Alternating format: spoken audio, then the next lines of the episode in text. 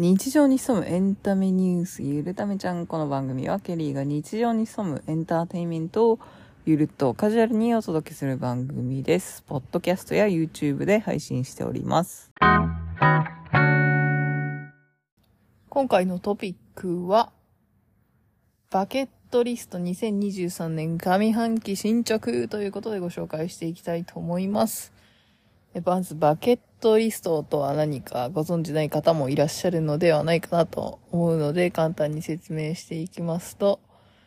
人生でやりたいことの100のリストというと、聞き馴染みがもしかしたらあるんではないでしょうか。最近 K-POP にハマっているんですけれども、まあそういう YouTube のコンテンツとかでも、まあバケットリストっていうね、単語が出てきたりするので、あ韓国でもバケットリストっていうのが馴染みがあるのかなと思いつつ、えっとま映画でそういう感じのテーマの映画があったり、ちょっとタイトルまでは覚えてないんだけど、モーガン・フリーマンが出てたりするみたいです。あとは、私はその映画より前に本で、その本自体は本屋で立ち読みしたぐらいしかないんですけど、まあその人生でやりたい100のリストみたいな変形の本がありまして、まあそれを見て作りましたっていう人のブログを見たのが一番最初だったか、パフュームのミキコ先生がその100のリストを作ってるっていうのを、ミキコ先生の今もあるのかわかんないんですけど、昔のブログを見て知ったような気がします。で、私も作っているんですが、えーっと、まあ、100個以上はもう、かなり前から知ってたので、ありまして、現在200個以上あるという感じなんですが、実は去年、これできそうかなと思って印をつけていたものがありまして、韓国に行く、バリに行く、オペラを見る、ジョジョ園で焼肉を食べる、サーフィンする、フィギュアスケート観戦、圧力鍋を買う、5.1チャンネルスピーカーを買う、ラーメン二郎に行く、名古屋市科学、ん？名古屋市科学館でプラネタリウムを見る、ネットフリックスを使う、小田和正のライブに行く、滋賀県立芸術劇場の琵琶湖ホールに行く、イデコをする、医療シミ取りして綺麗な肌を保ちたい。なぜかここだけ願望形式。えネイルサロンでネイルする、ストレッチサロンでストレッチしてもらうとかね。えーまあいろいろあって、まあその辺が早ければ2022年中にクリアできるんじゃなかろうかという感じだったんですが、まあ全部はクリアしてないですね。海外にまずは行ってないし、ジョジョ園で焼肉は今年の3月ぐらいに食べたのでクリアしました。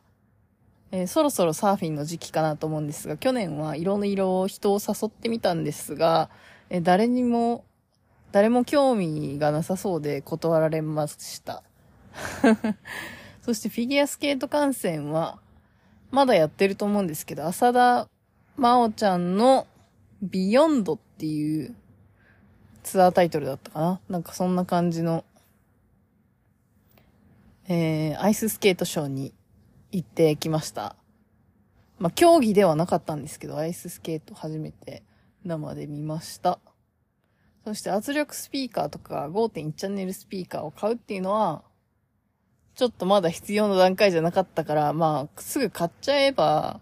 叶うっちゃ叶うんですけど、今いらねえなと思って買ってないです。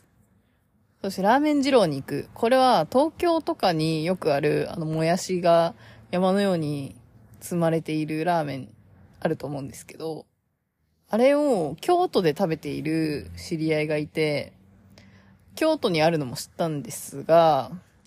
まあ、知ってから今日の日まで、京都には何回か行ってるんですが、朝から晩までの用事ばっかりで、なかなかそのお店には行けてないっていうところと、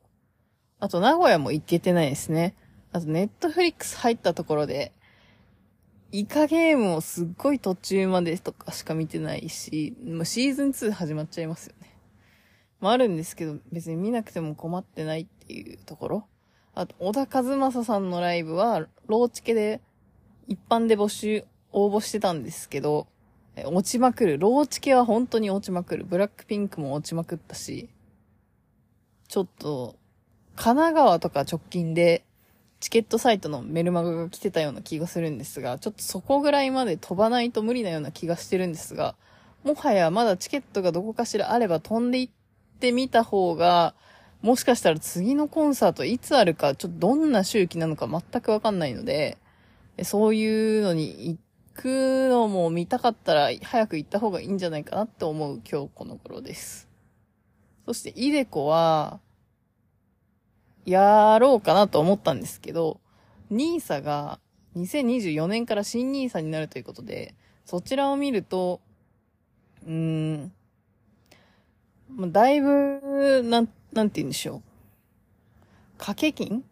まあ1年の制限はあると思うんですけど、かなり、何千万単位だったかな？かけれるようになるし、売っちゃえばまた空き枠が増える、空き枠が増えるってことだったので、ちょっとイデコを使うメリットがあんまりなくなったかなっていうところです。ただ一個最近知っていいなって思ったポイントとしては、なんだっけ、就業、なんだっけ、働けなくなっても、働けなくなった時に、就業不能保険とかだったっけ？なんかそんなような機能もついてて、まあ、ただ懸念点はもうちょっとあるんですけど、まあ一番の懸念点は、60歳から65歳ぐらいまで引き出せないっていうところとは思うんですが、まあその、就業不能保険みたいなのがついてるっていうので、まあ仮に働けなくなった時にそれに切り替わって、60とかまで行かなくてもお金がもらえるっていうのであれば、入っても損はないのかなと思いました。が、まあ新 nisa に入るんだったらそっちにね、ガンガン掛け金を出していった方がいいんじゃないかなとも思うので、え、そんなに、あの、財力もないので いや、多分本当に新ニーサ、月額30万ぐらいまでいけたっけな。まあ、結構そのぐらい、掛け金を出せたと思うので、そこまで行くと、いでこ分がなくなっちゃうのでね。生活費とか。なので、見送ってます。で、まあ、ネイルとか、まあ、ネイルサロン自体は行ったことあるんですけど、あの、地爪を整える系の施術しかやったことないので、ネイルアートの方、まあ、あんまり興味はないんですけど、一回ぐらいやってみたいなっていう感じですかね。で、今最も行きたいのは今ストレッチサロンとかなんですね。そして、えー、っと、なんだっけ？ジョジョ園とフィギュアスケートについて、えー、クリアできたのが、TWICE のライブに行くっていうのと、ブラックピンクのライブに行く。ただし、ブラックピンクは、ジスが、えー、一番年上のジスが、日本の大阪公演の直前にコロナになってしまいまして、前日だったかな。土日にあったんですけど、大阪の公演が、金曜日に発表されて、マジかっていうね、感じでしたが、まあ一応、逆にレアですよね、3人の公演。まあ、他の国では、ジェニーが途中で体調不良で、ジス、ロゼ、リサの3人とかになってたと思うんですけど、なかなかない3人の組み合わせが見れたのも、まあ、その3人分ね、えー、4人だと4人に視線が行きますが、3人にね、視線が分かれるということで、それぞれ見る時間も増えたのかなと思いますし、えー、なんやかんやで、に、2日連続行けたのも、えー、面白かったなと思いました。というわけで、えー、まあその今発表してきて、クリアしてなかったものが直近で、クリアできそうということでテンションが上がってこの話題になっているんですが、えー、なんと、200、200個以上ある中、割と早めの23番、オペラを見ると、何番だろう。172番。滋賀県立芸術劇場の琵琶湖ホールに行くっていうのを掛け合わせまして、えー、滋賀の琵琶湖ホールにオペラを見に行くことが決定しました。イエーイ。で、オペラは、まあ比較的よくやっているんですが、まあ見たい演目がさらにありまして、条件が割ときつかったんですね。何が見たかったかというと、演目としては、フィガロの結婚っていうのをね、えー、見たいなと思って、時々検索してはいたんですけれども、東京でしかやってない公演だったりとか、なかなかなかったんですが、うーん、これ何日に最初に 収録したかな。今、実際テイク2なんですけど、その収録し、昨日なのかな？日曜日。今日は何曜日？月曜日？本当？日曜日かな。まあ、デュオリンゴっていう言語学習アプリをしていって、英語をやっていたのかな？英語やっていたら、あの、リヒアリングみたいな問題があって、えっと、まあ、少しストーリー仕立ての問題な、だったんですけど、まあそれでエレベーターに閉じ込められて、エレベーターが落ちるっていうね、話だったんですね。で、落ちてる間に、まだ死にたくないよー、みたいな。まだあれもやってないし、これもやってないし、あれもやってないのに、みたいなね。命乞いのセリフがあって。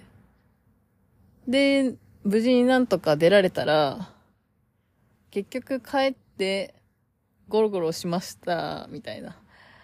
あんなに叫んでいたのに、みたいなね、えー、例文があったんですけど、それを見て、あ、めっちゃゴロゴロしてるわ、と思って。日曜日すごい雨だったので、まあ図書館だったりとか、うん、スーパーだったりとか、どこ行ったかな？なんか、その辺には行ったような気がするんですが、まあ比較的家の中にいたかなというような感じ。で、そういえば最近、このリスト見てないなと思って。ていうか昔、ポッドキャストの紹介じゃない、ポッドキャストのどこかしらのエピソードで、こんな話をしたことがあるんじゃないかな。なんか、やりたいことをリストを作るのがいいですよって、なんか自分で言ってた気がする。で、まあ、み、見て、あ、オペラ、そういえば最近なんかやってないかなと思って見たら、なんと、滋賀の琵琶湖ホールで、オペラが、フィガロの結婚がしてまして、え、知ってくれそうな人に声をかけて、OK が出たので、チケットを取ったという、え嬉しい出来事があって、こんな内容になりました。皆さんはなんか、バケットリストを作ったりしているでしょうか？えー、まあ、これ、今テイク2なんですけど、テイク1と2の間に何があったかというと、まあ、ポッドキャストで、まあ、カタカナでバケットリストって打つと、誰か、音声でやってる人いないのかなって思ったら、なんと、ねじまきさんいらっしゃいましたね。もしかしたら聞いたことあったかもしれない。し、まあ、それ以外の知らない人も、あの、ポ、ポッドキャストじゃないや。えっと、バケットリスト、あの、紹介してる人がいたので、ぜひ見てみたら面白いんじゃないでしょうか。これから作るっていう人もいたし、2022年違うな、2023年か。今年のバケットリストを作るぞ、みたいな話であったりとか、あとはまだ聞けてないんですけど、そういうのも面白かったなと思います。ちなみに私のバケットリストの途中で、これ昨日収録してて思ってたんだけど、はい、一番無理が、無理というか何入れちゃってんだよって思ったバケットリストは124番。42.195キロ走る。フルマラソン入ってる。なんか、昔、ちょっとした浅めの人間関係のお知り合いの方が、あの、わかる人にわかりやすく言うと、アイラじいちゃんが、ハワイで、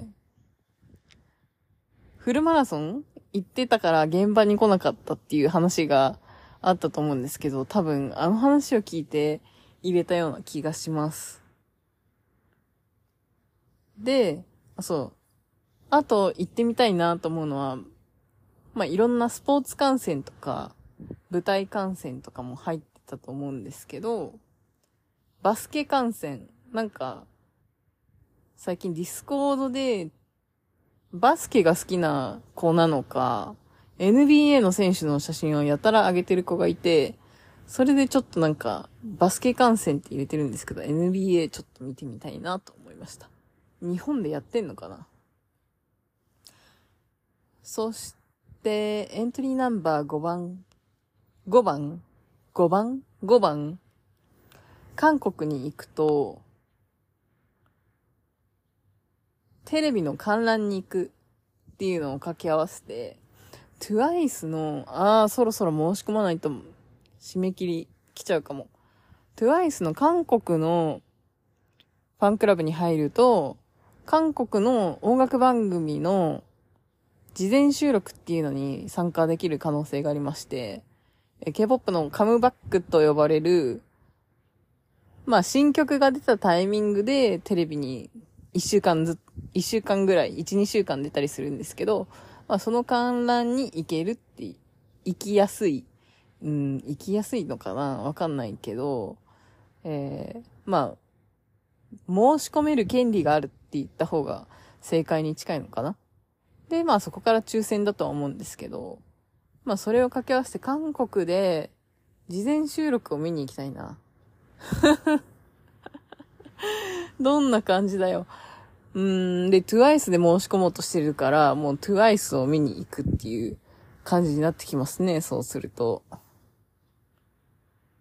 できたら面白そうな感じがしますけど。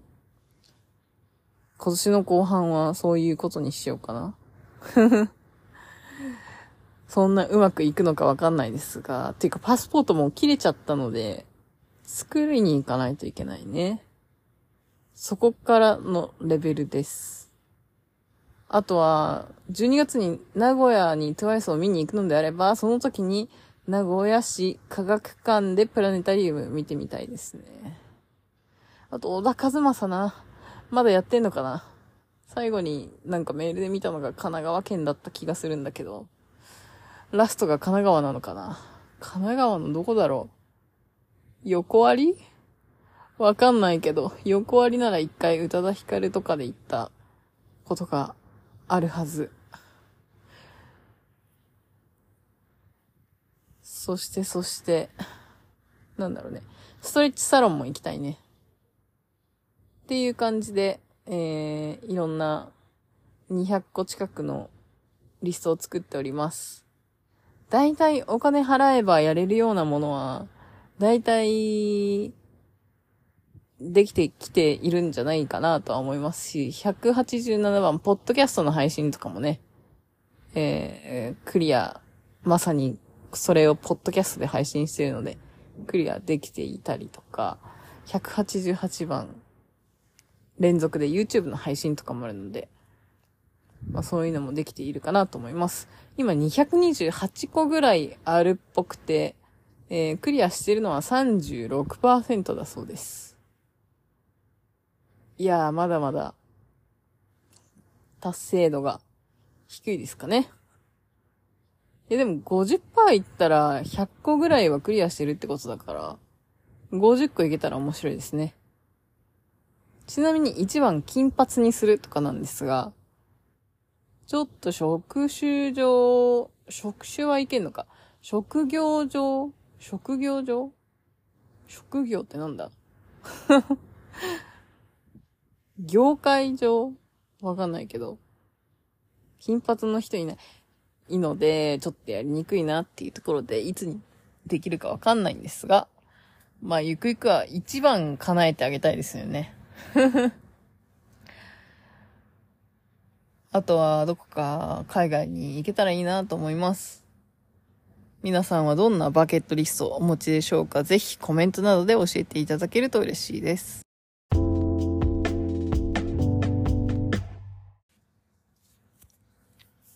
はい。というわけで今回のトピックはいかがだったでしょうか？なんか以前にも撮ったことあるような気はするんですけど、さほどそこから、あの、叶えられたものは少ないけども、増えた方が多いんじゃないかなと思っております。えー、かなりちっちゃいもの？具体的に決めた方が、あの決めるときっていうよりは、叶えるときに楽なので、定義がはっきりしてる方が決めやすいので、えー、そういうのを参考にしながら作っていくのはいいんじゃないでしょうか。例えば本を読むとかじゃなくて、なんとかの本を読むとか、作家名、誰々の本を読むとか、誰々の何々の本を読むとかであれば、誰々の何々の本を読むの方が叶えやすくないですか？ちなみに私は今、久しぶりに、かなり久しぶりに小説を読んでおりまして、全然バケットリストにも何も入ってないんだけど、タイトルが合ってるかどうかわかんないけど、深夜特急？深夜超特急？なんかそんな感じの気候小説みたいなものが、を読んでおります。2巻ですね。一巻はかなり前に読んだんですが、多分今年、今年読んだのかな？読んでおります。昨日60ページぐらい読んで、一昨日ぐらいか？昨日かな？図書館に昨日行ったって言ってたから、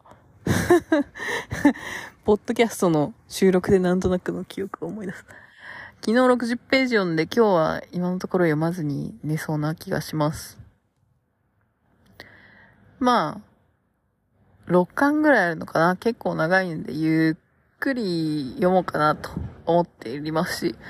おっと、雑音が。この話もなんか、何度かしているような気はするんですが、古本屋に、だいぶ古い本なので、100円で売ってるんですが、図書館に置いてあったので、まあ、それで見てみるかっていう感じですね。まあ、アマゾンとかで買っちゃえば、Kindle とかに読み上げさせられ、読み上げさせれば、なんかあっという間に読めちゃいそうな気がするんですが、とりあえず、そんなに急いで読みたいものでもないし、活字でいいかなということで、今、なんとなく、あの、読みたい感もあったので、借りてきましたという感じです。というわけで、えー、ポッドキャストを検索してもいろんなバケットリストについてのエピソードも出てきたりするので、ぜひ興味がある方は面白そうなのから聞いてみると参考になるんじゃないでしょうか。というわけでこの番組は毎週末1回更新を目安に年間50本更新しております。えー、なんだ？いつも何を言ってた？もう記憶が薄れるぞ。え っと、えー、50本更新しております。はい。えー、そして、更新方法、更新、やっべ、え、更新については、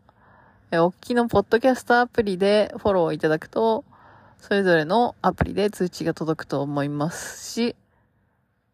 アプリに反映されるのに少し時間がかかるので、えー、その前にツイッターでとっても簡単な文章をツイートしておりますので、えー、そちら見ていただくと、わりかしリアルタイムでツイッターベースで見れるんじゃないかなと思いますので、よかったら両方チェックしてみてください。最近ね、新しい SNS メタが作ったスレッズというものができまして、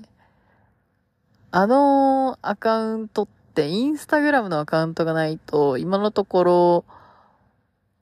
アカウントが作れないので、ゆるためちゃんね、インスタグラムアカウント作ってないんですが、作っちゃうか、個人アカウントと一本化するか、ちょっと迷うところです。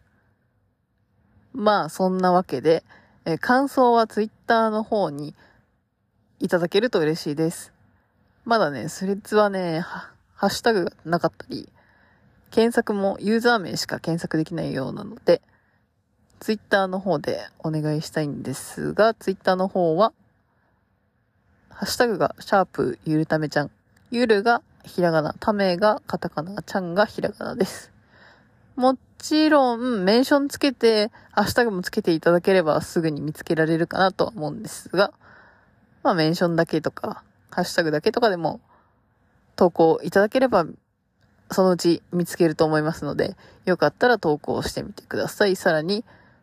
Apple Podcast、Spotify、Amazon Music などで、えー、お聞きのアプリで、レビューを書いていただくとさらに嬉しいです。よくチェックしてるのは Spotify なので、Spotify とか Amazon とか、えー、この番組聞いてる人は意外と、ん ?Amazon って言った？Apple Music とかのレビューもいただけると嬉しいです。結構ね、Apple はね、無言の星だけ採点の方が多くてですね。何が良くて何が悪いのか全くわからないので、よかったらコメントまでいただけるとさらに嬉しいです。そしてこの番組は Amazon Music で聞いてくださってる方が意外と多いんですが、Amazon Music ほぼ見てないんで、レビューがついてるかどうかもいまいちわかってないんですが、ぜひ Twitter などでえー、コメントをいただけると嬉しいです。さらに YouTube でも配信しておりますので、YouTube のコメントももちろん嬉しいです。なんなら YouTube の方がよく見てるかもしれないので、そちらもぜひチェックをお願いします。そちらは、えー、TikTok ライブだったり、Twitch のライブ配信だったり、えー、ショート動画であったり、えー、いろんなものを載せているので、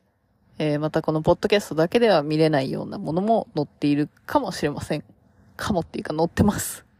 はい。というわけで、SNS もいろいろやっているので、よかったらチェックしてみてください。詳しくは概要欄に載っております。というわけでまた次回お会いしましょう。ケリーでした。どうもエセザイン。